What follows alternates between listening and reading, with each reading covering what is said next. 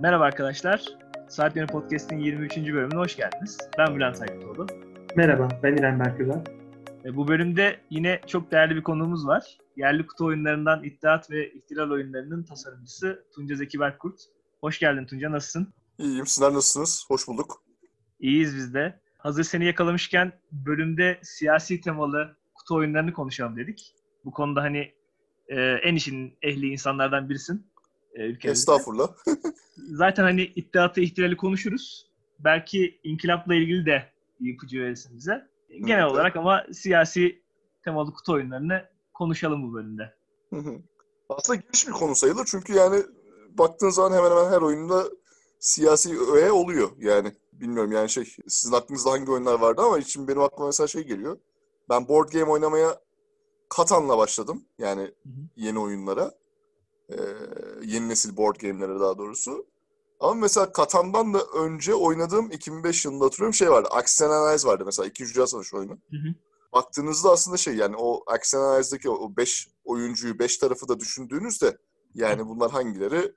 Büyük Britanya, ABD, Sovyetler Birliği, Nazi Almanyası ve Japonya. Yani savaşan 5 tane faction var gibi gözüküyor ama aslında orada da siyasi bir mücadele var aslında. Yani oyunda pek belli olmasa da hani işin fluff kısmında nelerler, e, role play kısmında e, siyasi bir şey var. E, ama tabii herhalde şey bizim hani siyasi şey e, temaları konu alan oyun dediğimizde herhalde aklımıza ilk gelen bir tanesi Twilight Struggle olur. Bilmiyorum sizin görüşünüz nedir ama bu konuda. Aynen öyle. Zaten şey gibi savaş oyunlarının tamamını aslında siyasi ya tamamı değil de yani %90'ını belki 95'ini 99'unu hani siyasi olarak değerlendirebiliriz zaten. Ee, ama evet biraz öyle geliyor. evet. Yani biraz daha böyle şey yaparsak nasıl söyleyeyim çerçevesini çizersek tam da senin dediğin nokta. Yani Twilight Struggle ve yani Twilight Struggle'dan belki türeyen oyunlar e, ya da işte benzer oyunlar belki biraz daha savaş oyunlarından uzaklaştığımız bir şey olacak. Ne dersin belki? Evet aslında şöyle ben de e, özellikle siyasi temalı oyunlar dediği düşündüğümde ya da politik temalı oyunları düşündüğümde e, oyunun öncelikle tematik olması gerekiyor. Temasının içerisinde bir e, belki de tarihsel olarak siyasi çekişme diyeyim ya da bir background olması gerekiyor. İlla ki e, çekişme de olmak zorunda değil, kooperatif bir oyunda olabilir e, siyasi temalı. E, bu tarz oyunları daha doğrusu benim kafamda canlanıyor. E tabii bu tarz oyunlarda da şöyle bir aslında sıkıntı var. Benim doğruyu söylemek gerekirse çok çok fazla sevdiğim oyun türleri değil e, siyasi temalı oyunlar. Özellikle bu tarz oyunlarda şöyle bir problem görüyorum ben. Bir oyunun başarılı bir oyun olabilmesi için bir miktar dengeli olması e, şart. E, bunun yanında eğlenceli bir oyun olması lazım. Yeni bir şey sunması lazım. Keyifli, oynanışının masa başında keyifli olması lazım. Bunun yanında ilginç mekanikleri olması lazım. Dikkat çekici mekanikleri, farklı bir şey sunuyor olması lazım. E, bunun üstüne de bir de siyasi tema işin içine girdiği zaman aslında tasarımcıyı zor bir karar bekliyor. E, özellikle de bu siyasi temada bir taraf olarak mı hareket edecek e, ya da tamamen bağımsız e, özellikle tarihi bir temayı da işliyorsa gözlemci sıfatıyla mı anlatacak buradaki siyasi çekişmeyi ya da olayı? E, bu da bence e, zor bir tercih tasarımcı için. E, ve verdiği karar yüzünden sırf bu kararına bağlı olarak e, oyunu beğenip beğenmeyecek olan kitle de belki hitap edecek kitleyi de e, kaybedebilir kararından dolayı. Yani burada ben de aslında e, Tunca Zeki'nin yapmış olduğu oyunlar İttihat ve İhtilal Türkiye'de yapılmış en tematik oyunlardır. E, bu e, oyunlar özelinde onu doğrusu fikrini de duymak isterim. Yani e, bu oyunları yaparken tamamen e, bağımsız bir gözlemi yaklaştı buradaki e, ortama, probleme. E, yoksa aslında e, dünya görüşü ya da siyasi görüşünü de bu oyunlara yansıtmak gibi bir e, misyon ya da şey hissettim omuzlarında. Yani misyon demiyor diyemem ama yani şey yani sonuçta hani board game yaparak siyasi görüşünü yaymak iddialı bir laf olur. Yani iddialı bir hareket olur tamam mı yani hani e, zor olur yani daha doğrusu başka ortamlar varken ya da bilmiyorum bana öyle geliyor hiç olmazsa. Yani herhangi bir iş yapılırken zaten objektif yani gerçekten o objektivite diye bir şey zaten söz konusu değil. Yani insan ne yaparsa yapsın kendi dünya görüşünü yaptığı işe karıştırıyor. Ne kadar objektif olduğunu iddia ederse etsin. Dolayısıyla ben de oyunlarımda aslında şey kendi dünya görüşümü eminim bir şekilde katmışımdır. Bunu bilinçli olarak yapmak daha doğru çünkü bilinçsiz olarak yapıldığında nereye yani şey kontrolünüzün iyice dışında olabilir. e, ben bilinçli olarak da kattığımı düşünüyorum. Ha şu yapılabilir ama mesela atıyorum ki e, bu arada şey, şeyi de eklemem lazım. Hani oyunlardan beklenti dediğimizde insanlar şeyi de sorguluyorlar bir noktada. Tarihsel olarak ne kadar doğru diye. Yani yaptığın oyun sonuçta tarihte yaşanmış bir bir dönemi anlattığı zaman mesela işte ne kadar oynanabilir, ne kadar dengeli vesaire bunları sorarken insanlar şeyi de soruyorlar. Tarihsel olarak ne kadar doğru olduğunu da sorguluyorlar tabii doğal olarak. Bu da aslında çıkmazlara getiriyor tasarımcıyı. Tamamen tarihsel olgulara e, sadık kalınırsa eğer zaten oynamaya gerek yok. Çok deterministik oluyor. Tarihte çünkü ne olmuşsa olmuş zaten. Onu oynamaya gerek yok. Tam bir simülasyon haline geliyor. Tam oyun haline getirdiğiniz zaman da tarihten ister istemez veyahut da işte fiziksel koşullardan kopmuş olmak gerekiyor. Dolayısıyla bir arayı tutturmak gerekiyor. O ara bilmiyorum ben şu ana kadar hiç tutturamadım. Ee, hep bir yerlerden eksikleri falan oldu. Kendi tasarladığım işlerde. Ama yani hep yani bir taraftan çekip öbür tarafa yaklaşıp öbür taraftan çekip başka tarafa yaklaşma falan. Ben yine de şeye dönmek istiyorum. Ne kadar e, objektif olunabilir? Tamamen objektif olmak diye bir şey söz konusu olmadığı için en azından şu yapılabilir diye düşünüyorum. Oyuncuların oynadığı tarafların dışında bir yerden bir yeri desteklediği zaman oyunun tasarımcısı mesela örnek vermek gerekirse ihtilalde işte iki tane taraf var. İşte bir kırat var, bir altı ok var. Ee, sizin eğer görüşünüz ve desteklediğiniz şey bu ikisinin de dışındaysa o zaman çok sırıtmayabiliyor. Ama ikisinden birini tutarak yaparsanız tasarımı e tabi oyuncular bir noktada şey diyebilirler. Yani niye bir taraf ötekinden daha güçlü diyebilirler. Ben de şeye çok katılıyorum. Yani gerçeklikten kopmadan bir şekilde o tarihi gerçeklerden kopmadan oyunlaştırmak ya da bir oyun yaratmak gerçekten çok zor oluyor. Şey görebiliyorsun bazı oyunlarda. Bakıyorsun işte tarihsel olarak hiç birbiriyle yan yana gelmemiş uygarlıklar birbiriyle savaşıyor. Tabii. Yani Civilization oyunlarında oluyor genelde de o tip şeyler. En azından hani onu o şekilde o canlıya sokabiliyorsun ama başka oyunlarda da yine ya bu e, kişiyle işte atıyor X kişisiyle Y kişisi hiç aralarında hani siyasi e, şeye girdikleri, tarihe girdikleri zaman arasında 20 yıl, 30 yıl fark var. Bunlar niye aynı dönemde yan yana geliyorlar gibi şeyleri sorguluyorsun. Onu yani yapmak çok zor bence de. Yani o ayarı tutturmak. Bu zamana kadar benim gördüğüm, bunu en iyi tutturmuş oyun zaten bahsettik, adını geçirdik. Twilight Struggle. Board game tarihinde belki ilk 3 sırada anılması gereken önem açısından bir oyun bence. Sadece bu tarihi gerçeklikle oyunu aynı potada mükemmel bir şekilde eritebilmeyi başardığı için. Yani Twilight Struggle çok uzun yıllar zaten Board Game Geek'in de en tepesinde durarak yani şey birinciliği kaptırmayarak zaten kendini ispat etmiş bir oyun.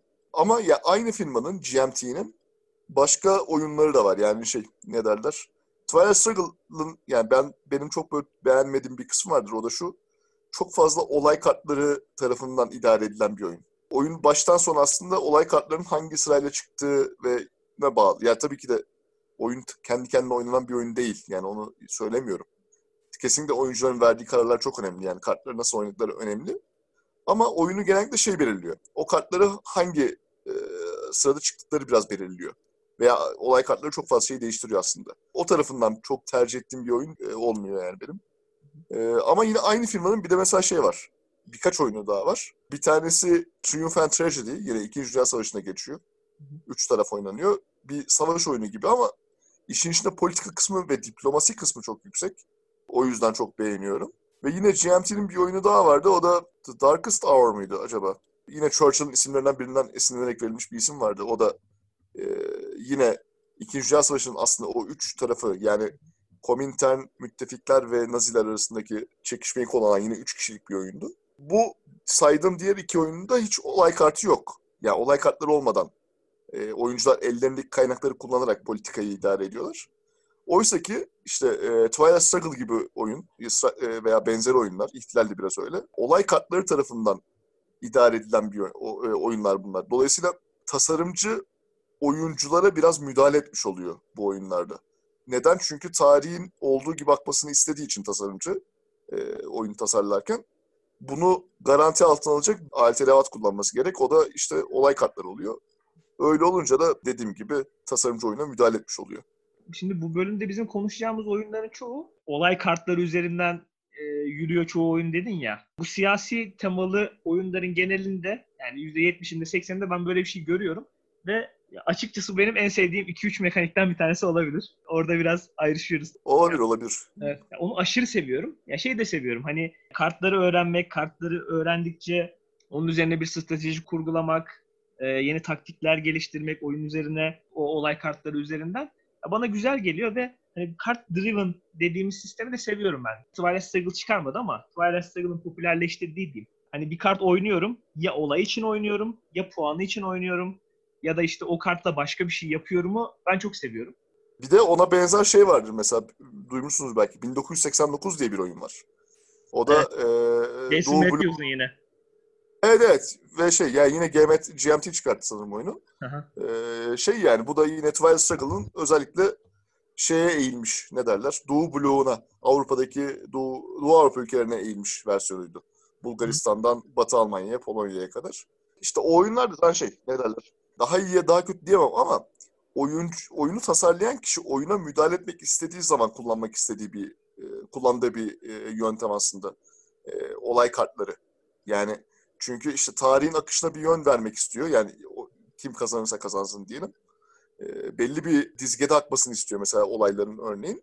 O zaman işte e, şeyler koymaya başlıyor. Event kartlar, eventler koymaya, koymaya başlıyor. Bunu bilgisayar oyunlarında da aslında görüyoruz. Mesela dedin ya Civilization. Aha. Yani tamamen boş bıraktığın zaman Civilization işte şey yani Hititlerle Aztekler aynı dere için kavga edebiliyorlar mesela. Aynı kaynaklar için birbirlerine girebiliyorlar örneğin. Tamamen boş bıraktığın zaman. Ya da ne bileyim Macarlar gidiyor kaplumbağaya tapabiliyorlar. Yani hani alakasız bir şeye gidebiliyor iş. Yürüyebiliyor.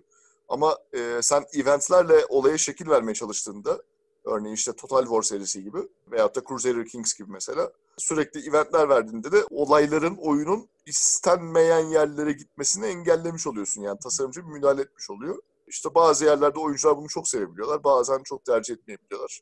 E, o da zaten e, oyuncu tercihlerine yansıyor bir şekilde. Ben de şöyle bir oyundan bahsedeyim. Şimdi sen 1989 deyince aklıma geldi. Ee, yine Jason Matthews'un hemen Twilight Struggle'dan sonra yaptığı 1960 oyunu. Making of the President.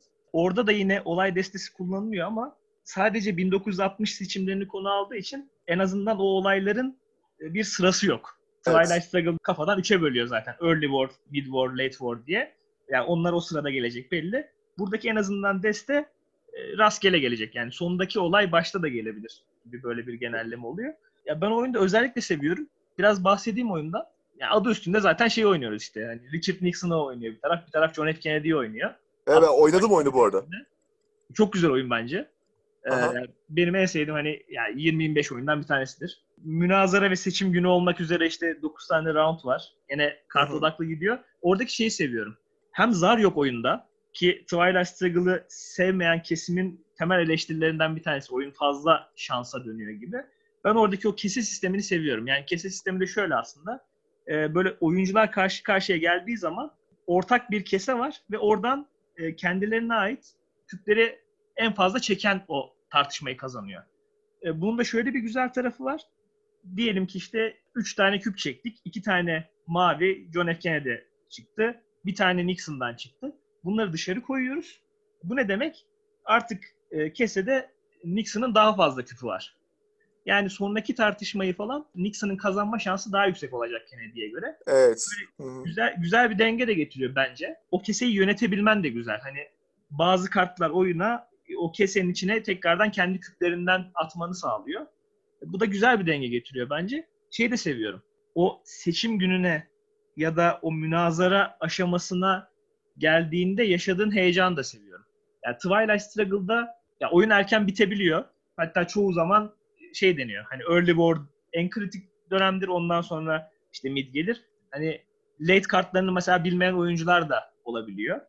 E, tabii bu daha şey basit, basit seviyelerde. Hani çok profesyonel seviyelerde görülen bir şey değil belki ama e, bu 1960'ta dananın kuyruğu illaki seçim gününde kopuyor ya. Ya o benim tabii.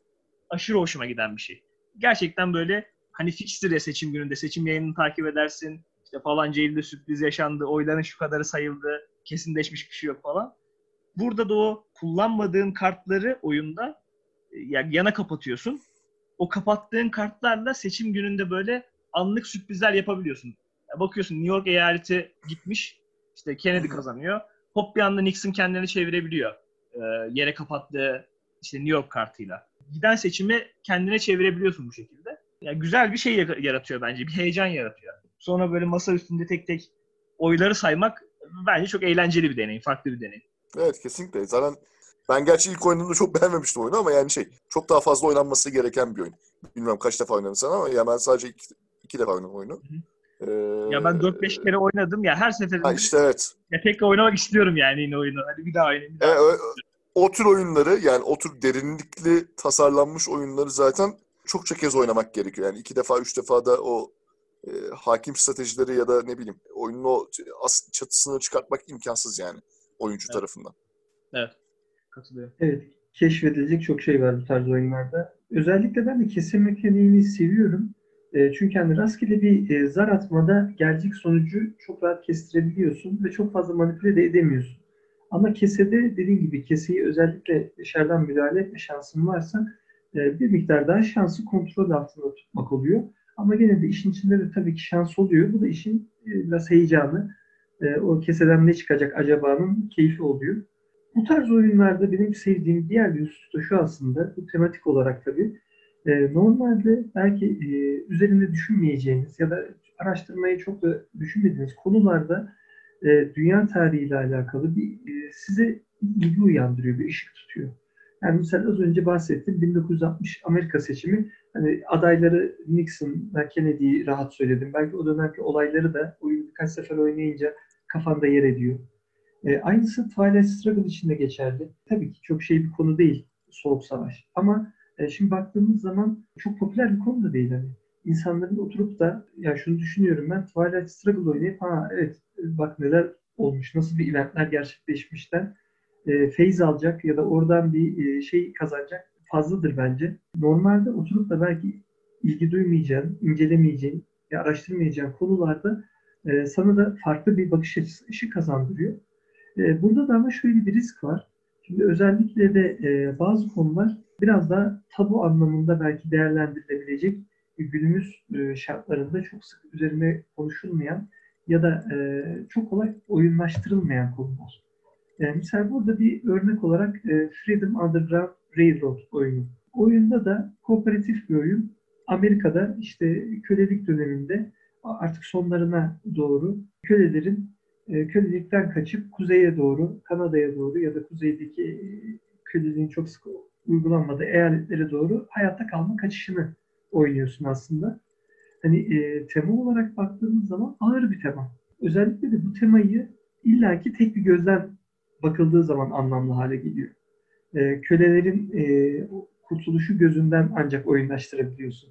E, şöyle bir fikir çok anlamlı görünmüyor doğrusu. Yani tam tersi yönde e, yapılmış bir oyun muhtemelen e, çok ciddi tepki görecek ve oynanmayacak bir oyun olurdu. Yani o güneyli e, toprak sahiplerinin gözünden bu kaçışı oyunlaştırmak mümkün olmayacak muhtemelen. Ya da e, iki taraflı bir oyun olup bir tarafın e, köle yanlısı, diğer tarafın e, köleleri oynadığı bir oyun şu anki konjüktürde mümkün değil gibi görünüyor. Bilmiyorum sizlerin görüşü nedir bu konuda? Acaba hani siyasi temalar, özellikle de e, yakın tarihi içeren temalar biraz daha tabu gibi değerlendirilebilir. Bazı kesimler için rahatsız edici unsurlar olabilir. E, yani benzer bir oyun gene aklıma gelen 1956'daki Macar olaylarıyla alakalı Days of Fire, Budapest oyunu.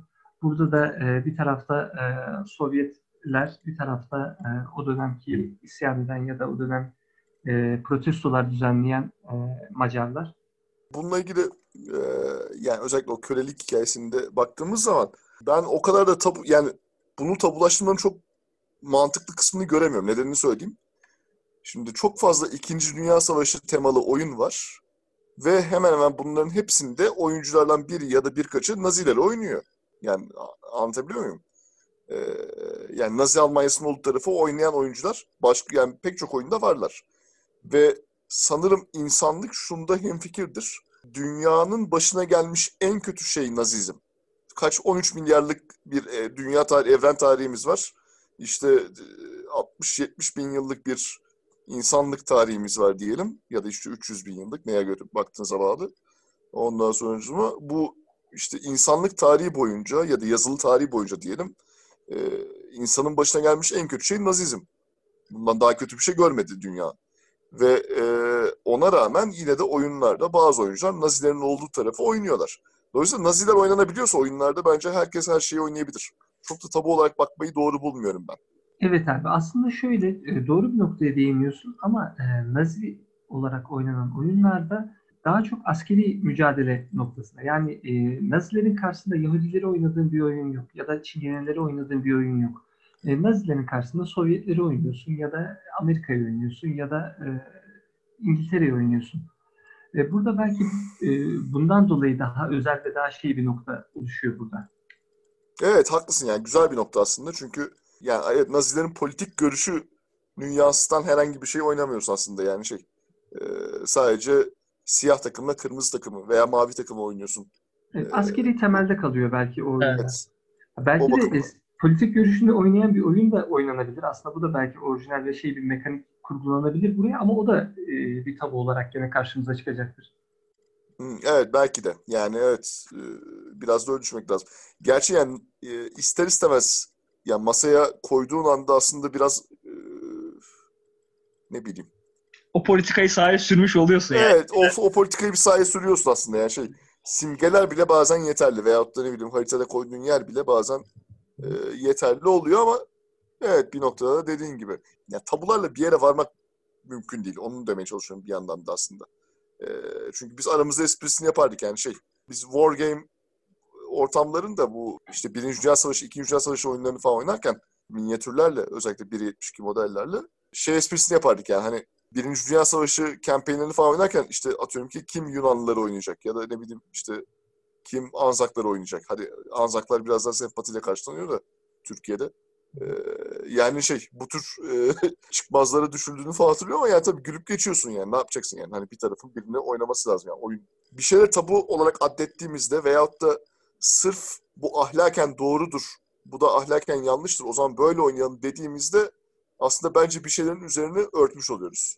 Anlatabiliyor muyum? Yani şey ahlaken işte kölecileri oynamak yanlıştır. O zaman köleciler bir oyunda simüle edilmesin dediğimiz zaman biz aslında köleliğin ya da işte o köle ticareti döneminin ne olduğunun üzerini biraz örtmüş oluyoruz. Ben onu ahlaken doğru bulmuyorum. Benim bununla ilgili en çok beğendiğim oyunlardan bir tanesi yani hiç e, yani tamamen benim baktığım tarafıyla bakmış bence oyun tasarlayan adam. E, Porto Rico. Bilmiyorum oynadınız mı oyunu? Tabii. Evet, ha, tabii. yani şimdi, şimdi Porto Rico yani çok klasik bir oyun ve basitçe Karayipler'de ekili dikili arazilerimiz var. Burada bir şeyler üretip Avrupa'ya satıyoruz. Evet, kahve üretiyoruz, şeker- evet. Evet evet baktığın zaman şimdi diyor ki bilmem kaç tane kolonist dikebilirsin. Kolonist dediğin şey yuvarlak silindirik bir taş ve o taş Kahverengi. Yani biliyoruz ki onlar Afrika'dan gelen getirilen köleler yani. Hani Gemilerle geliyorlar bir de. Evet evet yani şey sonra onların isimler değişti. Ya evet gemilerle geliyorlar. O gemilerden kahverengiler iniyor. Onun yerine bir şeyler yükleyip onları Avrupa'ya yolluyoruz. Yani anlatabiliyor muyum? Ona şey denir. e, Üçgen ticaret denir hatta. Yani Avrupa'dan çıkar gemiler. Afrika'ya uğrarlar. Afrika'dan köleleri alırlar. Amerika'ya bırakırlar. Amerika'dan malları alırlar. Avrupa'ya satarlar. Yani bunu çok güzel anlatan bir oyun Porto Rico bir yandan. Yani bırakın bu şekilde anlatsın oyunu. Yani çünkü evet öyle bir dönemde o. Yani Afrika'daki iş gücünü Amerika'ya taşıyan, Amerika'daki zenginliği Avrupa'ya taşıyan, Avrupa'daki silah gücünü de Af- Afrika'nın tepesine vuran bir dönemdi o. Yani bunu artık e, kabul et yani doğrulamamız değil bakın. Ama yani kabul etmemiz ve bunu olduğu gibi anlayabiliyor olmamız gerekir yani. Avrupa bu şekilde bir Avrupa'ydı 18. yüzyılda. Yani dolayısıyla bence şey hani tabu kabul etmek bence biraz üstünü örtmek oluyor o yüzden. e, benim yaklaşım e, o yönde oldu. Mesela bakın Porto Rico bile ne kadar siyasi bir oyun değil mi düşündüğünüzde? Yani belli bir dönemin ideolojisini anlatıyor aslında. Toparlamış oldum. Bir de isterseniz biraz daha hafif konulara geçelim mi? Öyle tartışmak Evet. ister misin? Köle- kölelik, nasizm falan. Ama yani tutuldu. şimdi şöyle siyasi temalı oyunlar deyince de yani bu konuların etrafından dolaşarak da çok fazla konuşamıyorsun. İster istemez e, bu tip konulara girmek zorunda kalıyorsun, durumunda kalıyorsun. Tabii. Ben şimdi biraz oyun tarafına çekeceğim işi. Ee, burada şey sormak istiyorum abi. Yani genelde bu tarz oyunlar e, uzun süreli oyunlar oluyor. Twilight Struggle masaya koyduğun zaman gene nereden baksan 2,5-3 saat oynayacağım bir oyun. 1960 uzun süren bir oyun. Yine A Hı. Time and Tragedy'yi söyledin. Çok uzun süren bir oyun o da. Ee, Tabii. belki o tarihi simülasyon oyun arası artık bir miksaj diyelim ona. Onu oynarken konunun içine, o temanın içine girebilmen için büyük ihtimalle uzun tutuyorlardı oyunları. Ama benim bu yakın zamanlarda gözlemlediğim yeni bir akım var. Gene siyasi temalı oyunlar ama yarım saat ila 45 dakika arasında biten oyunlar üretmeye başladı piyasa. Watergate mesela geçen sene çıktı ki geçen sene işte en iyi Board Game Geek'in verdiği en iyi kişilik oyun kategorisinde ödül de kazandı. Bu yarım saat 45 dakikada hemen hızlıca oynadığım yine Twilight Struggle benzeri mekanizmayı kullanan bir oyun. Ve ileride de bence bu tarz oyunlar çok çıkacak. Sen de hani böyle bir şey gözlemliyor musun? Var mı böyle bir şey e, görüşün? Ya da sen de düşünüyorsun oyun süreleri hakkında? Kısalttıkça oyunları daha eğlenceli hale geliyordur bence. Yani eğlenceden kastım daha böyle karikatür hale getirebiliyor olabilir. Yani bilmiyorum. E, şu anda aklıma geldi sadece bu. Çünkü bir oyun ne kadar böyle ciddi ciddi simülasyon haline gelirse o kadar uzuyor. Çünkü ayrıntılar artıyor, olaylar artıyor, mekanik sayısı artabiliyor vesaire. Ama mesela şey Revolution diye bir oyun var. Revolution. E, devrim anlamında. Ben evet. oynamadım. Ben, ha, Biz şey, beraber oynamıştık abi. Ben evet İrem ben getirmiştim hatırlarsan Ankara'ya da bir keresinde. Evet. E, ondan sonra şimdi yani Revolution çok basit bir oyun. Oyuncuların kapalı bir şekilde yani bir şehir var diyelim. O şehirde işte askerinden papazına, tüccarından belediye başkanına bir sürü adam var. Ve siz bu adamları gerek şantajla, gerek baskıyla, gerek parayla, rüşvetle bu adamları kendi tarafınıza çekerek siyasi bir taban elde etmeye çalışıyorsunuz. Oyunun olayı bu. Ve kim yeterince şeye güce ulaşırsa o devrimi yapıyor ve geri kalanları da bertaraf ediyor. Oyunun teması bunun üzerine kurulu. Şey oyunu zaten Steve Jackson oyunu. Yani tamamen goy goy, tamamen geyik oyun. Çok sürmüyor. Bir saat falan sürüyor sanırım oyun.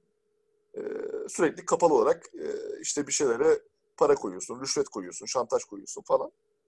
Ondan sonra böyle bir oyun. E, gayet de siyasi bir oyun aslında. Şey baktığınızda aslında politika nasıl yapılır da biraz gösteren bir oyun. Yani tabii T'yi alarak yapıyor bunu. Kısa da süren bir oyun.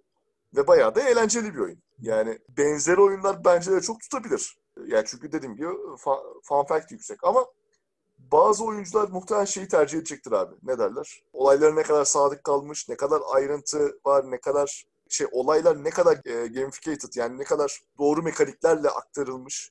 Bu tür ayrıntılara dikkat edecek oyuncular da olacaktır. O yüzden öbür tarafın da ben hiçbir zaman azalacağını düşünmüyorum. Yani öyle 3 saat 5 saat süren derin strateji oyunlarının da azalacağını hiç düşünmüyorum. Özellikle Tabii, Türkiye'de. Watergate'in mesela tutmasının temel sebebi bence şu. E, hem o tarihi gerçekliğe bağlı kalıyor. E, yani karikatürize de etmiyor konuyu. Yani biraz oyunu tanıtayım da hani bilmeyen dinleyicilerimiz olabilir. Orada işte yine 1972'de Amerika'nın o anki ana muhalefet partisi olan Demokrat Parti'nin genel merkezine 5 kişinin girip tırnak içinde soygun girişiminde bulunmasıyla başlıyor. Ee, ve hani 74'te Başkan Nixon'ın istifasıyla sonuçlanan bu Watergate skandalını oynuyoruz oyunda. İki kişilik bir taraf Nixon oynuyor. Ee, bir taraf e, Bob Woodward ve e, Carl Bernstein önderliğindeki gazeteciler tarafını oynuyor. Gazeteciler e, Watergate skandalını açığa çıkarmaya çalışıyorlar. E, Nixon tarafı da sürekli e, delil karartıyor. Şahitlerin önünü kesiyor. Ya da işte tanıklık yapacakları mahkemede e, kaçırıyor vesaire. Gene Twilight Struggle benzeri işliyor mekanik. Kart driven sistemi kullanıyor. Ama ya bunu 30 dakikada 45 dakikada yapıyor. O yüzden bence hani çok tutacak ve yeni akımın öncüsü olacak da bir oyun. Hatta bir tane şimdi seneye çıkıyor. Unforgiven diye bir oyun. The Lincoln Assassination Trial e, tam adı da. Orada da şeyi konu ediniyorlar. E, Lincoln suikastinin duruşmasını konu ediniyor oyun. E, gene böyle bir yarım saat 45 dakika sürüyor. Orada ama Twilight Struggle değil de Seven Wonders Duel mekaniği kullanılıyor. Yanlış hatırlamıyorsam. Yani yeni yeni böyle bir akım geliyor gibime geliyor benim. Olabilir yani şey. Mesela Twilight Struggle'ın da 3 tane evresi var sonuçta yani. Erken, orta ve geç dönem olarak. Hı hı. Bu üçünü birbirinden ayırdığında da aslında üç farklı oyun çıkabilir. Yani aynı oyunun üç farklı campaign'i gibi düşünürsek eğer. Ya nasıl ki işte Zombicide'ın farklı farklı senaryoları var ya. Hı hı. Her biri farklı oyun. Aynı şekilde Twilight Struggle'dan da 3 senaryolu 3 oyun çıkabilir yani. Ve baktığında da hepsi böyle bir saat civarında biter oyunlar olur. İşte 1989 biraz öyle mesela. Bir kısmını koparmışlar. Sonra biraz daha ayrıntılandırmışlar. Önüne koymuşlar. İşte yani Wir sind das Volk işte dediğim gibi belli bir coğrafyada ele almış konuyu. yani bunları sanki hani o ilk Twilight Struggle'daki haliyle bıraksan da böyle kısa ve dediğin gibi oyunlar çıkabilir sanki. Bilmiyorum emin değilim. Burada şimdi mikro coğrafya dedik ya. E. Afganistan diyeceğim. Topu belki atacağım. Evet, e, Afganistan'la alakalı e, Pax Pamir tabii e, akıllara geliyor herhalde. E, Evet. ilk oyun olarak. Pax Pamir de aslında Pax serisi, e, Phil Eklund'un tasarımcısı olduğu Pax serisi e, farklı coğrafyalarda benzer siyasi çekişmeleri konu alan gene kart bazlı alan kontrolü oyunları. Pax Pamir ama ikinci versiyonuyla daha çok popülerleşti ve daha geniş bir kitleye ulaştı. E, o versiyonunu da e, Phil Eklund değil, Wern tasarlamıştı ikinci versiyonunu Pax Pamir'in. Pax Pamir'de de aslında biraz daha diğer e, oyunlardan farklı olarak Afganistan coğrafyasındaki o siyasi mücadelenin izleyicisi konumuna da koyuyor bir yerde. Özellikle işte oradaki e, temel güçler olarak e, Ruslar, İngilizler ve yerel Afgan kabileleri var. E, sizler ama oyuncular olarak oyun içerisinde farklı bu global güçleri destekleyebileceğiniz gibi oyundaki tüm oyuncular aynı global gücü de destekleyebilir. Ee, ya da işte orada e, farklı güçleri destekleyerek bir e, çıkar çatışması ya da şeyi de oluşturabilirsiniz. E, bu yönüyle de biraz daha farklı bir noktaya koyuyor. Ama özellikle oyunla alakalı e, bilmiyorum 20. yüzyılın sonu 21. yüzyılın başındaki Afganistan'daki o siyasi mücadele belki e, çoğumuzun ilgi alanını çekmeyecek bir konudur.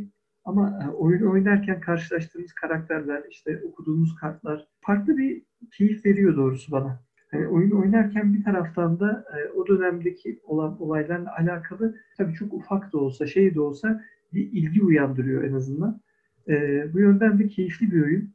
Ee, şöyle bir araya gireceğim. Bence abi çoğu insan ilgilenmeyeceği bir tema zaten hani bahsettin ya da sınırlı bir kitlenin ilgilenebileceği bir tema oynadıktan sonra da belki daha kuvvetli yani 2. Dünya Savaşı ya da işte Rönesans vesaire hani bu tarz bir şey yapsalardı bence daha da başarılı olacaktı Pax Pamir'in ikinci edişine. E, tabii ya aslında çok ödüllü de bir oyun Pax Pamir. Çok beğenilen bir oyun. E, Birçok adaylığı var. Golden Elephant'ta 2019'un en iyi oyunu seçildi. E, ama dediğim gibi yani bu Afganistan temasına rağmen hatta Afganistan teması bile demeyelim Afganistan'daki e, 20-30 yıllık özel bir şeyi mücadeleyi anlatan temasına rağmen de çok e, popüler ve beğenilen bir oyun alanında. E, hani bunun bir de dediğim gibi daha şey bir popüler bir temada olduğunu düşününce çok çok daha popüler ve ulaşılabilir olacağı kesin. E, ama burada da işte belki temadan vazgeçmeden yani bu oyunda kullanılan temada mekaniklerle uyumlu görünüyor. Belki Rönesans'ta olmuş olsaydı, daha bilinen bir şeyde olmuş olsaydı e, ufak nüanslar ya da ufak kartlardaki ufak farklılıklar e, rahatsız edecekti belki de. E, yani bu yönden biraz da avantajlı da olabilir yani. Oynayanların belki %90'ının Afganistan'ı haritada belki gösteremeyecek durumda olması oyuna bir avantaj da sağlamış olabilir tematik anlamda. Oysa ki bulması ne kadar kolay bir yer değil mi? Asya'nın tam ortasında. Evet, evet ama düşününce şimdi hani Amerika'daki kitleyi düşününce çok fazla e, Evet, şey, tabii canım. e, hani Afganistan'daki e, 1870'lerdeki, 80'lerdeki mücadele hakkında fikir sahibi olduklarını çok inanasım Tabii, tabii. gelmiyor. Evet. Kaldı ki yani şey evet ya tarihsel baktığında da aslında o Afganistan'daki şeyi biraz tuhaf bir şekilde İngilizlerden devralıyor Amerikalılar. Yani hani kendi politik şeylerinde. Çünkü yani İngilizlerle Rusların savaşmasının sebebi biri Hindistan'dan geliyor, öbürü Orta Asya'dan geliyor. Orada bir araya geliyorlar. Kendi sömürge imparatorluklarının e, birbirine değdiği nokta aslında orası. Afganistan'ın Afganistan olması sebebi biraz o yani şey e, biraz da coğrafyası. E, Soğuk Savaş döneminde de şey İngilizlerin bıraktığı yerleri ABD devralınca Sovyetler- Rambolar böyle şekilde evet bir e, Rambolar öyle oldu yani şey hani ama bence ha şey geri döneyim.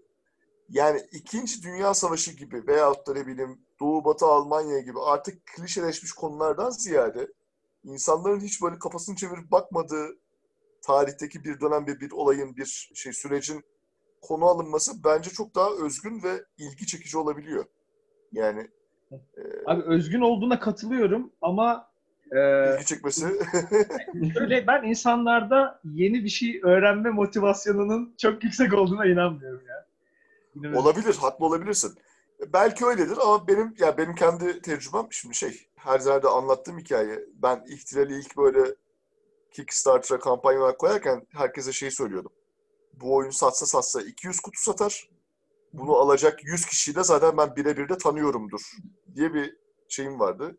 Hiçbir zaman tutmamış bir iddiam vardı. Ama yani elin Japon'u ihtilal alıp ondan sonra bana işte deniz gezmişleri soruyor. Yani tamam mı? Ya da veyahut da elin Amerikalısı oyunu oynuyor. Ondan sonra da Türkiye'deki o işte darbelerin sebep sonuç ve süreçlerini ile ilgili yazı yazıyor adam oturup yani. Hani anlatabiliyor muyum? Bazen hani şey bilinmeyen veyahut da hiç bakılmamış, kafayı çevirip bakmamış olduğun yerdeki bir şeyler de insanların ilgisini çekebiliyor. Ben öyle şeyleri o yüzden destekliyorum. Öyle temaları destekliyorum. Sanki daha ce- başarılı olmaya adaylar. bunlar.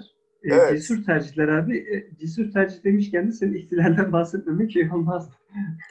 İhtilalle alakalı belki senin de söylemek isteyeceğin şeyler vardır. İkinci versiyonun da geliştirildiğini, farklı değişikliklerle e, tekrardan basında olduğunu da duymuştuk. E, Ha, evet. Öncesinde ben de şöyle bir anımı anlatayım. E, ben de Amsterdam'da güzel bir game kafeye gittiğimde, game dükkanına gittiğimde ihtilali raflarda görüp kafe sahibiyle hatta kafe sahibinin bize Aa, evet bakın ben de Türkiye'den böyle bir oyun var çok seviyorum benim de dediği gösterdiği bir oyun olmuştu. E, benzer şekilde de Ankara'daki yabancıların özellikle e, Da Vinci kafeden alışveriş yapan yabancıların kesinlikle açık ara farkla en çok ilgi duyduğu ve özellikle İngilizcesini çok sık talep ettiği bir oyundu. Hatta e, Türkçesini almaya niyetlenenleri bile görmüştüm ben. Hani bir kelime Türkçe bilmeden e, Türkçesini oynayabilir miyiz diye böyle bize sorup da hani yok zor no you can't dediğimiz Yani şeyler olabilir, olmuştu. evet. ihtimaller olmuştu. Deyip ihtilalle alakalı sözü sana bırakayım. abi. Cesur kısmı tartışılır. Biraz da şu tabii şuursuz bir kısım e, benim için. Çünkü şey çok amatörce çıkmış bir proje ihtilal. Bugün baktığımda mesela 5 yıl önce. Ama şey anlamında cesur bir hareket tabii. Yani Türkiye'de board game yapılır mı sorusuna özellikle de hani ne bileyim Türkiye'nin de koşulları ortadayken Türk siyasi tarihini konu alan bir oyun yapılır mı e, ayrı bir e, tartışma konusu. Bana da şey demişler zaten. Oğlum başına iş alırsın, sıkıntı yaşarsın. Yapsan bile kimse bir şey demese bile işte ne bileyim satmaz vesaire falan. Haklı olarak ya bazı şeyleri bildikleri için insanlar bunları söylemişler tabii ama bugün baktığım zaman e, hani bilmeyenler için söyleyeyim. İhtilal 2000 kutu sattı. E, ve bunu 2,5-3 yılda yaptı. Yani şey 2 yıldır da raflarda yok. Şu anda kara borsada falan. Kara borsada olması sebebi, 2 yıldır raflarda olması sebebi benim bu işin bu süreci takip edememem. Ve işte ne bileyim zamanında doğru hareketleri yapamamış olmam. Yani benim beceriksizliğim. E, ama şey tuhaf bir şekilde yani yüksek bir ilgi gördü oyun. İnsanların dediğinin aksine şey benim oyunu yaparken şey gibi bir amacım yoktu. İnsanlara Türk siyasi tarihini öğreteyim gibi bir amacı yoktu. İnsanların zaten buna ilgisi vardır. Bu ilgisi olan insanları gamer yapalım diye bir iddiam var. Yani benim davam buydu. Açık konuşayım yani. Hani ne kadar çok gamer o kadar iyi bir Türkiye. Yani hani benim olaya her zaman bakışım o oldu. Ee, ama yani daha sonra oyun çıktıktan sonra şunları yaşadım ben mesela. Çeşitli işte üniversitelerin siyasal bilgiler bölümlerinden çağrılar aldım mesela. Yani mesela hoca 14 hafta boyunca ders anlatıyor. E, Türk siyasi tarihini anlatıyor. 14. son haftaya da şey koyuyor.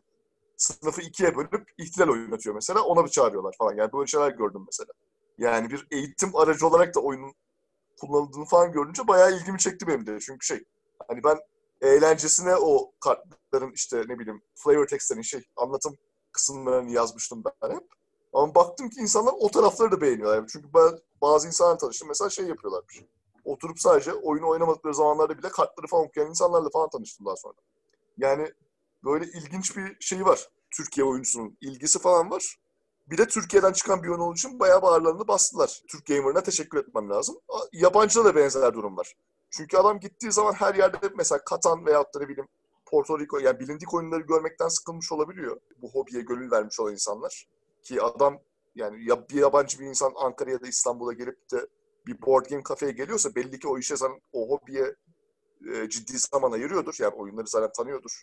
Dolayısıyla gittiği farklı bir ülkede de o ülkeye ait oyun arıyor olabilir. O yüzden de hani arayıp da işte ne bileyim ihtilali veyahut da işte benzer şekilde Türkiye Parlay'i ya da işte Incorporated falan arıyor, araştırıyor olmaları normal. İhtilalin bir avantajı tabii şey. baştan sona her şeyi Türkiye olan bir oyun olması. Yani şey, hem Temasıyla evet öne çıkması. temasıyla, mekanikleri biraz şey, oyunun kuralları şunlar bunlar. Evet yani şey tamamen Türkiye olması da bir avantajı yani. Abi şey soracağım. İnkılap'ın yeni baskısı, inkılap diyorum ya. İhtilal Ona, ona sonradan geleceğim. Ona sonradan geleceğim. okey. İhtilal'in yeni baskısı çıkıyor bildiğimiz kadarıyla. Hı hı. Evet evet bu ara. Yani şöyle, İnşallah. bence İhtilal tema açısından inanılmaz bir oyun. Gerçekten tebrik ediyorum seni. Gerçi yani Sağ olasın. o kadar emek sarf ettiğin belli ki hani tema üzerinde. Yani çok başarılı buluyorum ben kesinlikle. Hı hı. Yeni versiyonunda mekanik olarak bir değişikliğe gidecek misin? Evet. Benim gördüğüm tefek- şeydi çünkü. Tema açısından e, bence hani kusursuza yakın bir oyun. E, mekanik açıdan geliştirilebilir diyebileceğim bir oyundu. E, ihtilal. Hani yeni versiyonda nasıl değişiklikler göreceğiz? Ya da ya majör bir şeyler bekliyor muyuz? Majör bir şeyler yok. Çünkü açık konuşayım şey, majör bir değişiklik yapmaya korkuyorum. Birkaç sebebini söyleyeyim. Bu tür oyunlarda dengeyi tutturmak çok zor. Ve e, dengeyi tutturabilmek için de yapılabilecek en kolay şey, ki benim de kolaya kaçtığım kısım, basit mekanikler kullanmak. Ki bunları sayısallaştırıp dengeli mi değil mi diye kontrol edebilelim. Ki her zaman o da işlemeyebilir. İhtilalle ilgili benim bir avantajım oldu. Oyun ilk baskısı çıktıktan sonra çok fazla oynandığı için yani ben gözlemleyebildiğim için toplayabildiğim kadar veri topladım aslında ben. Yani nereler dengesiz, nereler aksıyor, nereler uzatıyor oyunu. Ee, biraz onlara bakarak bazı mekanikleri değiştirdim ama bunlar hiçbiri büyük değişiklikler değil. Neyi değiştirdim onu da söyleyeyim. Biraz da oyuncu talepleriyle alakalı oldu. Mesela oyunda oyuncular iki tane örgüt oynuyorlar. İşte Altok'la Krat oynuyorlar. Ve diğer örgütler işte olay kartlarıyla geliyorlar ama oyuna çok fazla müdahaleleri yok. Bu ufak örgütlerin, ufak pulların da e, oyuna katılımını biraz arttıracak mekanikler eklendi ikinci baskıda. E, biraz da renklendirecek şeyler. Yani çünkü şey, e, oyun çünkü e, nasıl diyeyim, tarihte olan her şeyi de kapsayamıyordu. Mesela örneğin Ecevitli Erbakan mesela koalisyon yapıyor ama bunun oyunda bir karşılığı yoktu. Şimdi bazı penaltılarla onları da yavaş yavaş oyuna dahil ede- etmeye çalışacağız. Bakalım nasıl olacak. Böyle ufak ufak bazı değişiklikler yaptım ama tabii ki de büyük değişiklikler yapamadım. Ee, niye yapamadım? Çünkü o yani cesaret edemedim basitçe. Bir diğer sıkıntı da şeyde yaşadım. Ben ya tabii bunun organizasyonun iyi yapılması lazım ve ben bunu beceremedim hiçbir zaman ama e, oyunu oynamış insanlardan daha düzenli bir şekilde geri besleme almam gerekiyordu benim. Bilenler hatırlayacaktır. E, ya benim her, ya her yaptığım oyunda ben oyuncular kendi oyunlarını istedikleri gibi modifiye edebilsin diye boş kartlar da koyarım. Yani ihtilali oynayan insanlar da kendi kartlarını yazabilsinler ve oyuna ekleyebilsinler diye. İnsanlardan bu yazdıkları kartları istedim. Ben çok fazla kart alamadım öyle. Yani hani şunu da ekle, bunu da ekle gibi. Onlar biraz daha böyle zenginleşip mesela atıyorum ki 100-150 tane böyle kart alabilmiş olsaydım geri besleme olarak herhalde biraz daha cesur e, hareketlerde bulunabilirdim. Oyunun şeylerini değiştirirken, kurallarını değiştirirken. Ama yani şey ufak örgütleri biraz daha oyuna dahil ederek e, oyunun mekanikleri biraz renklendirmeye çalıştım yeni baskıda. Tamam, o zaman Evet ya bu değişiklikler ilgi çekici duruyor doğrusu. evet. Ya çıkınca tekrar deneyeceğim. Yani ilk Tamam eyvallah. eyvallah. Ha daha Evet. turnuva yapılabilir hale getirdik oyunu. Zaman açısından daha böyle bir saat, bir buçuk saat. Yani şey turnuva kuralları diye bir şey vardı zaten. Onları e, daha böyle resmi hale getirdik. Evet, gayet yani potansiyeli olan güzel geliştirmeler gibi geldi benim de kulağıma. Bel- Belki katılıyorum. Yani umarım iyi olur. Biz de hani yani ihtilalin böyle gelişmiş versiyonunu görmekten gayet mutluluk duyacağız. Evet. Bir Anlaştık. de abi senin metro hikayen mi vardı ya ihtilalle alakalı? Ha çanta patlatma. Ha çanta evet. Neydi Gezi, o? gezi olayları muhabbeti vardı galiba. Bir de ça- patlayan çanta hikayesi var. Yani yine hepsi aynı yıl geçer, yaşandı da. Anlatırım yani isterseniz. Ne derler?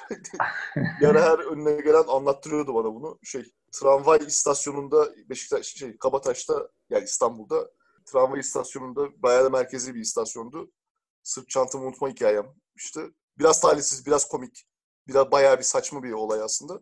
Çantamı orada unuttuğum zaman sağ olsun işgüzar bir yetri şoförü ihbarda bulunmuştu ve bomba zannedip çantamı patlatmışlardı. İçinden de şey çıkmış tabii yani şey ihtilalin ilk Prototip daha böyle mi? kart, evet prototip ama böyle kartonlar halinde yani şey böyle kağıtlar şeyler falan filan. Sonra tabii bu haberlere falan çıktı işin kötüsü. Yani hani işin daha böyle trajikomik hali oydu. Yani alakası bir yere gitmiştim. İstanbul alakası bir ucuna gitmiştim. Sonra akşam eve döndüğümde e, akşam da şey çantamı unuttuğum yere gitmeye şey etme üşendim yani. Geç olmuştu. Ertesi gün gittiğimde işte oradaki gazete bayindeki insanlar beni uyarmış. Abi o çanta senin miydi bak böyle oldu falan filan. Polis seni arıyordur şimdi vesaire vesaire. Dedim tamam peki gideriz polise. Ama gitmedik tabii. Ondan sonra... O istasyona da bir daha gitmedin de. ya istasyonda ya o zamanlar lisans öğrencisiydim şeyde makine fakültesi İTÜ'de ne derler yani sık sık kullandığım bir istasyon çok yakınında yani. Yokuş aşağı indiniz mi Gümüş suyundan orası Kabataş istasyonudur bilmeyenler için söyleyeyim. Ve şey ya hatırlıyorum ya ertesi günü akşamında ev arkadaşımla bunun esprisini yaparken sonra karşımıza çıktı. Gerçekten haberlere düşmüş yani. Kanal 7'nin galiba sayfasındaydı ya da onlardan bir tanesinin sayfasındaydı. Üzerinde bazı siyasi semboller ve meclis krokisi olan bir defter ve işte bir şeyler bulundu falan filan. İşte polis şüpheli şahsın kimliğini MOBESE kayıtlarından çıkartmaya çalışıyor vesaire gibi şeyler vardı yani haberlerde. Bir de çok komik videosu vardı ama videoyu sonra aradık bulamadık. Bakalım nerede çıkacak. Ee, orada bir de şey var. Görüntüler falan var çünkü patlama anı, kameranın zoom yaptığı şeyler falan yani hani işte polisler orada kartları, ya kart dediğim de şimdiki gibi ihtilal kartları değil yani. Kartonu yırtıp kesmişim. Üzerine de bir tane kağıt yapıştırıp yazılar yazmışım yani öyle şeyler. Polis işte onları tek tek yan yana diziyor. Bunlardan bir şeyler anlamaya çalışıyor adamcağızlar yani. Öyle bir olaydı o. Şeye gitme karakola gittiğimde de komikti yani şey. Onlar da inanamadılar ilk başta ya böyle lan böyle saçma iş mi olur falan. Sonra işte aldık çantamızdan geri kalanları attık imzaları çıktık karakoldan yani öyle bazıları şey dedi zaten oyun için büyük reklam oldu falan filan diye yayın yapanlar oldu. İhtilali bastırmaya o olaydan sonra karar verdim zaten ben. O olay yaşandıktan sonra ha iyi ben bu oyunu bastırayım dedim. Bir buçuk yıl sonra da ihtilal basıldı zaten. Evet güzel bir şeye vesile olmuş.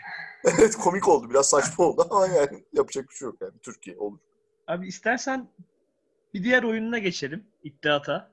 Ya doğrusu deneme şansı bulamadım ben hala. Berk denedi bildiğim kadarıyla. O da Evet, tabii. detaylı şey yapabilir, yorum yapabilir. Ben şey soracağım. İhtilal kadar pozitif geri dönüş alıyor musun iddiatla ilgili? Yani iht- ittihattan öyle bir beklentim pek olmadı. Çünkü zaten bir parti oyunu. Ve Türkiye'deki gamer kitlesi genellikle böyle strateji oyunlarını seviyor. Yani ihtilal, yani bana sorsan bence ihtilal kadar dolu bir oyun da değil. Ama normalde gamer olmayan kitle bayağı sevdi ittihatı. Yani ihtilali önüne koyduğunda kural kitapçığını okumaya üşenip de kenara ittiren kitleden bahsediyorum. O kitle 10 dakikada öğrenip yarım saatte oynadığı bir oyunu yani iddiat gibi bir oyunu biraz beğendi. Oradan iyi pozitif geri dönüşler aldım.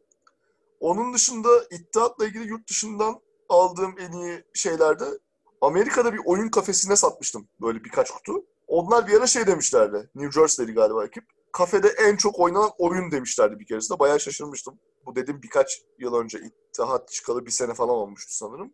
Yurt dışına öyle bir iki yerden öyle dönüş aldım yani. Hani eğlenceli oyun, eğlencelik oyun daha doğrusu. Öyle çok üzerine düşünecek bir oyun değil. Günü dolduruyor vesaire. Türkiye'de ama tabii şey, e, oturup da yani Porto Rico oynayan, Katan oynayan, Seven Wonders oynayan ekibin çok beğenmesini beklediğim bir oyun değildi. Çok da öyle pozitif şeyler de almadım dürüst olmak gerekirse. Zaten o satışlardan da biraz belli oluyor yani. Bir tanesi 2000 kutu sattı, öbürü 500 kutu bile satamadı yani. Evet aslında e, belki şöyle bir şey de olabilir. Abi e, benzeri oyunlar da var. E, gizli Olabilir. kimlik ön- öne çıkartan e, Türkiye'de de popüler yani Secret'ler e, bunun en popüleri. Ya da işte e, Resistance gene popüler. Türkiye'de de Evet. popüler. Çokça oynanan bir oyun. E, tabii e, İttihat'ta alan kontrolü diyebileceğimiz daha ek mekanikler de var. Ama e, temelde aslında biraz daha gizli kimlik üzerine bir oyun. Yani temelde sakladığı Asıl o zaten. gizli kimliği. Asıl Aha. şeyi o. İttihatta belki böyle bir rekabet de olmuş olabilir. Hani özellikle çok popüler olan Secret'lerle ve e, Türkçesi de bulunan Resistance, direnişle bir rekabet de olmuş olabilir. Hatta ben yani kendimce dediğim gibi yani Secret Hitler, Resistance hatta onların en temeline gelecek, dönecek olursak işte kurtaran vampir oyunları. Yani fiziksel olarak bir oyuncağa ihtiyaç duymadan da oynayabilen, oynanabilen oyunlar aslında onlar. Ee, işte gözlerini kapa, şunlar açsın, şunlar birbirini görsün, şunları kapatsın falan filan gibi. İddiatta benim denemeye çalıştığım mekanik şeydi. Hiç kimse birbirini tanımasın. Yani sonuçta ne bileyim Secret Hitler oynarken mesela ne yapıyorlar? Faşistler birbirini görüyorlar oyuna başlamadan önce. Dolayısıyla şey yani onların aslında böyle bir mekaniği var. İttihatta ise ne iddiaçılar ne de hafiyeler birbirlerini tanımıyorlar. Bir tek Abdülhamit'in kim olduğu belli oyunda. Bunu yapmamın sebebi de e, şeyle alakalı, biraz dönemle alakalı. Gerçekten de ikinci meşrutiyetin ilan edildiği, Abdülhamit'in indirildiği dönem, o 1908-1909 dönemi karma karışık bir imparatorluk dönemi. Yani siyasi olarak hiç kimsenin ayağının yere düzgün basamadığı ve kimin ne olduğunu kimsenin birbirini bilemediği, e, kimsenin birbirine güvenemediği bir dönem. İstibdat dönemi zaten. Dolayısıyla oyunda da bu şekilde mekanikleri yansıtmak isterim. E tabi bunu yaparken de bazı yerlerden feragat ediyorsunuz yani şey. Sonuçta oyuncular birbirlerini e, oyunun başında tanımıyorlarsa eğer nasıl tanıyacaklar? Ona farklı mekanikler koymanız gerekiyor. İşte o kesene para dolaştırma, işte e, alan kontrolü vesaire gibi şeyler içine girdi. E, biraz da şey oldu. Amatörce bir tasarım oldu belki de. E belki ileride ikinci versiyon e, çıkabilir yani. Biraz daha hani deneyim tabii, geldikçe tabii. ya da yani olabilir. geldikçe. Yo İttihat'ın da muhtemelen ikinci baskısı yapılacak önümüzdeki dönemlerde. O da e, ufukta gözüküyor aslında. Evet. İttihat'la ilgili e, şu ama çok çekici bir fikir oluyor insanlar içerisinde. Diğer oyunlarda bu çok fazla yok. Abdülhamit'i oynayabilecek olmak. E, ki e, mekanik olarak çok kırık değil Abdülhamit mekaniği de. Yani bambaşka yetenekler var ama kimliğinin belli olması, onun Abdülhamit olması oyuna biraz rol yapma e, benim de hani gözlerimin bu yönde olduğu şeyi katıyor. İşte geri kalan oyuncuların e, padişahım e, çok yaşa, padişahım sen hani böyle bir şey katıyor evet. oyuna. Tatlı bir etkileşim katıyor. Abi bu noktada şu espriyi yapacağım sonra kayıtta da sileceğim. Şeyde düzeltmem. Sen, sen Abdülhamit'i savundun. Bu muhabbet oluyor yani. Sen Abdülhamit'i savundun. o, o espri aslında şeye de çok dönüyor. Steam'de şu anda şey var. İki oyununda Tabletop Simulator'da şeyleri var. Ee, ne derler? Modları var. Yükledim Aha. ben onları. Steam serverlarında o espriler çok dönüyor. Ben bazen takip ediyorum falan. Sen Abdülhamit'i savundun, sen Abdülhamit'i savundun diye. Bazen yani, istiyorum böyle gençler falan. Hani e tabii ya kaçılacak bir şey değil ya. Kaçılacak bir... tabii tabii canım. Yok kaçmıyorum canım. Ben kucaklıyorum öyle esprileri. Ya, tabii canım. ya, efsane bir şey canım. Yok. yani, yok. Bence çok pozitif bir şey. Yani oyun içinde de pozitif bir şey. Yani evet, hatta şey arkasına yani bile şey... yazabilirsin. Atıyorum yani ikinci versiyonda kutu arkasında sen Abdülhamit'i savundun soramadım. yani yapabilirsin neden olmasın. Yani Bence güzel tabii canım yani şey. şey güzel fikir. olabilir. O zaman kapatmadan önce artık son konuşacağımız oyuna geçelim. Daha çıkmamış bir oyun ama. İnkılap. Hı hı. Abi biraz bahset evet. istersen. Ne zaman gelecek? Ondan sonra hani ya oyundan Aa, biraz bahsedersin. Sonra zamanlamasından bahsedersin vesaire. Gidelim. İnkılap aslında şey bu aralar yani ihtilalin ikinci baskısı beraber vereceğiz matbaaya. Yani bu aralar gidecek matbaaya. Ahşap parçaları falan vardı. O işler halloldu. Şimdi işte yani şey çünkü oyun dediğiniz şeyin bir sürü komponent bileşeni oluyor. Onları ayrı ayrı imal etmek gerekiyor. Biz bunlarla biraz zaman harcadık geçtiğimiz sene boyunca yani imalat nasıl yapılacak falan diye. Çünkü hiçbir şey ithal değil. İthal olması zaten ayrı bir dert oluyor. Ee, ona göre tezgahlar kuruldu edildi. Şimdi o imalat süreçleri yani bir rayına oturtuldu. Oyunun da tasarım kısmı bitti. Oyun nasıl bir oyun? Oyun işte Cumhuriyet'in ilk kurulduğu yıllardan başlıyor. Ve aslında bir şey oyunu. Tycoon oyunu. Ticaret, e, şey ticaret demeyeyim de nasıl bir sanayi oyunu aslında. Yani Türkiye Cumhuriyeti yeni kurulmuş. Bizler çeşitli kurumların başındaki ya da çeşitli kurumlarız aslında bizler. Ee, özel ya da devlet. Ülkede bir şeyler üretmeye ve bunları bir yerlere ulaştırmaya çalışıyoruz. Bir yandan da bir altyapı inşası yapmaya çalışıyoruz. Yani hem kömürdür, demirdir, ya madenciliktir, tekstildir, demirçeliktir bu tür sanayileri geliştirmeye hem de bunlardan faydalanarak çeşitli altyapı çalışmaları yani demir yolları, otoyollar, barajlar, ve hatta işte Türkiye'nin ilk uçağı, arabası, otomobili, gemisi vesaire bu tür şeyleri yaparak puanlar toplamaya çalışıyoruz. Biz bunları yaparken de tabii oyunun aslında tematik kısmı şu. Yani Türkiye bir tarım toplumundan bir sanayi toplumuna dönüşürken de bunların zorladığı bazı inkılaplar gerçekleşiyor. Yani nedir bizim o hep okuduğumuzdan beri işte harf inkılabı, işte eğitim birliği inkılabı yani devrimi, işte üniversite reformu vesaire gibi şeyler, medeni kanun gibi şeyler bu dönüşüm, bu sosyoekonomik dönüşüm gerçekleştikçe e, yaşanıyor ve işte oyunculara bazı avantajlar sağlıyor. Bunları tetikleyen oyunculara bazı puanlar getiriyor vesaire. Bütün inkılaplar gerçekleştiğinde de oyun bitiyor. Oyun 2 ila 5 oyuncu arası. 2, 3, 4, 5 kişi oynayabiliyor oyunu. Ve oyunun şey böyle ikili veyahut da dörtlü turnuvalara uygun olabilmesi için oyunu istediğiniz sayıda inkılapla oynayabilirsiniz. Yani atıyorum ki 6 tane inkılap kartı koydum. 6'sı da gerçekleştiğinde oyun bitiyor. 4 tane koydum. 4'ü gerçekleştiğinde oyun bitiyor gibi. Oyunun süresini de ayarlanabilir hale getirdik turnuvalarda oynanabilsin diye. Peki popüler oyunlardan hangilerine benzetebiliriz? Var mı öyle senin benzettiğin ya da İşte yani tasarlarken ben şu oyundan biraz phase aldım.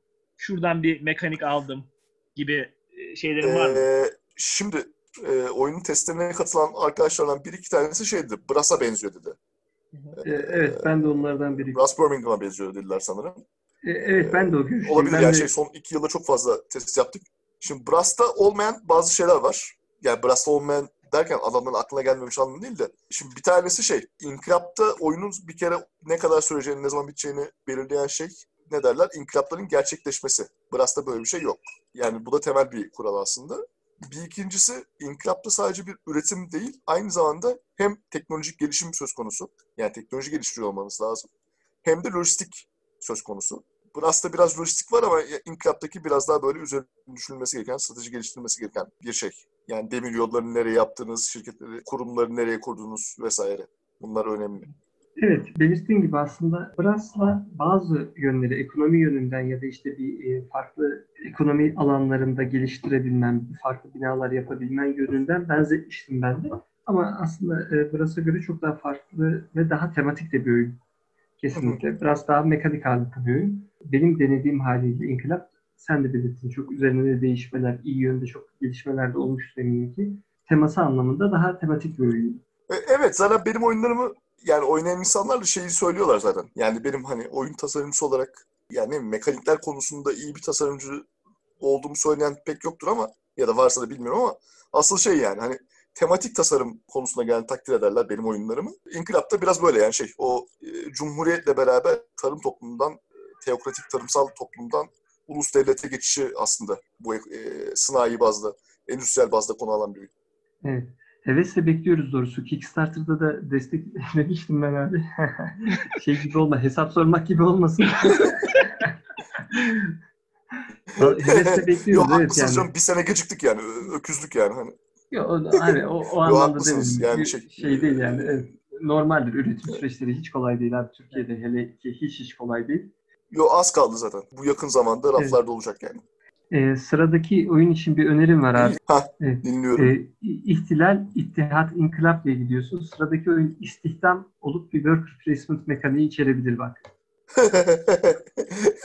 Bununla ilgili çok tu- şey tuhaf öneriler oluyor bu arada. Neydi? Şey şimdi ben de kendim de akademisyen olduğum için en çok beğendiğim öneri şey intihal. İntihal. Evet, evet şey e, sahte tez yazıyorsun, sahte makale yazıyorsun, kaçak makale yazıyorsun falan. Öyle bir şeyler olabilir. Şaka bir yana ben zaten ilk kafamda bu seriyi dört oyun olarak düşünmüştüm. İhtilal, İttihat, İnkılap ve dördüncü oyun İstiklal. Bir savaş oyunu olacak. Oo. Oo güzel. Ee, Öyle. Onun da bu arada alfa tasarımı bitti sayılır. Alfasının sonuna geldik say- yani. Ee, hatta testlerde falan da karşılaşabiliriz Ankara'da bu önümüzdeki yıl boyunca. Evet. Evet ben isterim doğrusu. Evet ben de isterim. Yani mutlu olurum. Çok evet yani şey bir tema hani Aha, ilk fırsatta diyelim o zaman. Sen ne zaman dersen biz hazırlıktayız. Bekliyoruz. o çok sevindim. Güzel. O zaman artık yavaştan bölümü de toparlayalım. Ya bence çok Güzel. harika bir bölüm oldu. Hem politik oyunları konuştuk, biraz ağır konulara da girdik. Sonrasında yani Türk kutu oyun camiasında gayet önemli bir yere sahip. İhtilali konuştuk, iddiatı konuştuk, yeni haberleri aldık. Çok teşekkür ederiz Tunca. Davetimizi kırmadın. Ben teşekkür ederim canım yani. Ha, yani. Ne demek canım. Siz de beni misafir ettiniz. Teşekkürler. teşekkürler Tunca. Ee, çok keyifli bir sohbet oldu. Hı. Çok keyif aldık biz bölümü çekerken. İnşallah dinleyicilerimiz de aynı keyfi alırlar. İnşallah diyelim. Bize katlanırlar. Dinlediğiniz için bizi çok teşekkürler. Kendinize iyi bakın. Hoşçakalın. Hoşçakalın.